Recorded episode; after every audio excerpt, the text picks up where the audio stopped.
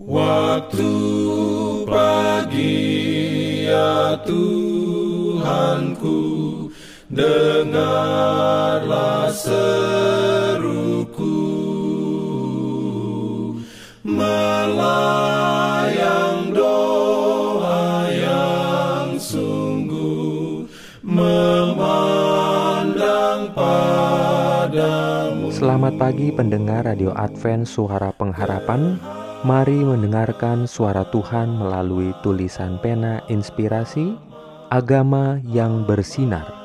Renungan harian 10 Januari Dengan judul Berdamai dengan Tuhan dan manusia Ayat inti diambil dari Amsal 12 ayat 20 Firman Tuhan berbunyi tipu daya ada di dalam hati orang yang merencanakan kejahatan, tetapi orang yang menasihatkan kesejahteraan mendapat sukacita.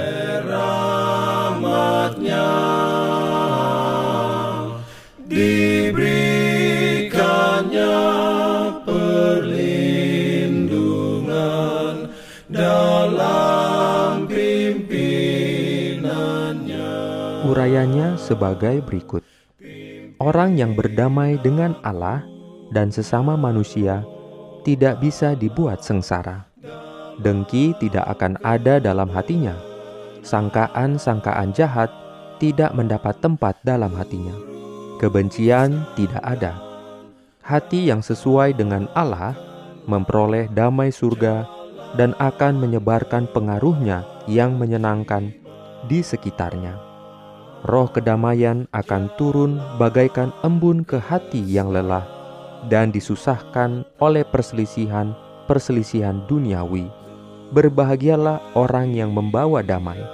Damai Kristus lahir dari kebenaran. Damai itu selaras dengan Allah. Dunia ini berseteru dengan hukum Allah. Orang berdosa berseteru dengan haliknya. Dan sebagai akibatnya, mereka saling bermusuhan satu dengan yang lain.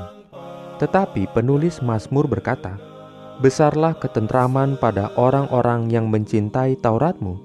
Tidak ada batu sandungan bagi mereka. Manusia tidak dapat membuat damai.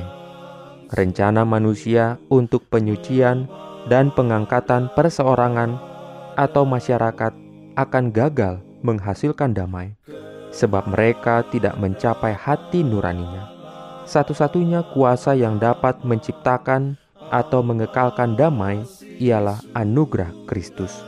Bila mana ini ditanamkan di dalam hati, itu akan mencampakkan bujukan-bujukan jahat yang menjadi sebab perselisihan dan percekcokan.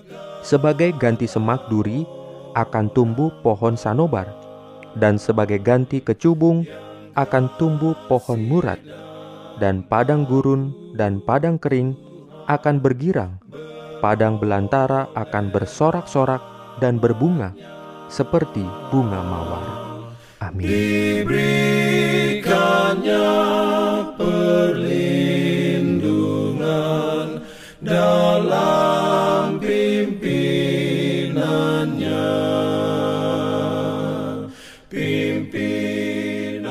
Jangan lupa untuk melanjutkan bacaan Alkitab sedunia percayalah kepada nabi-nabinya yang untuk hari ini melanjutkan dari buku satu Tawarik pasal 24. Selamat beraktivitas hari ini. Tuhan memberkati kita semua. Jalan kewajiban,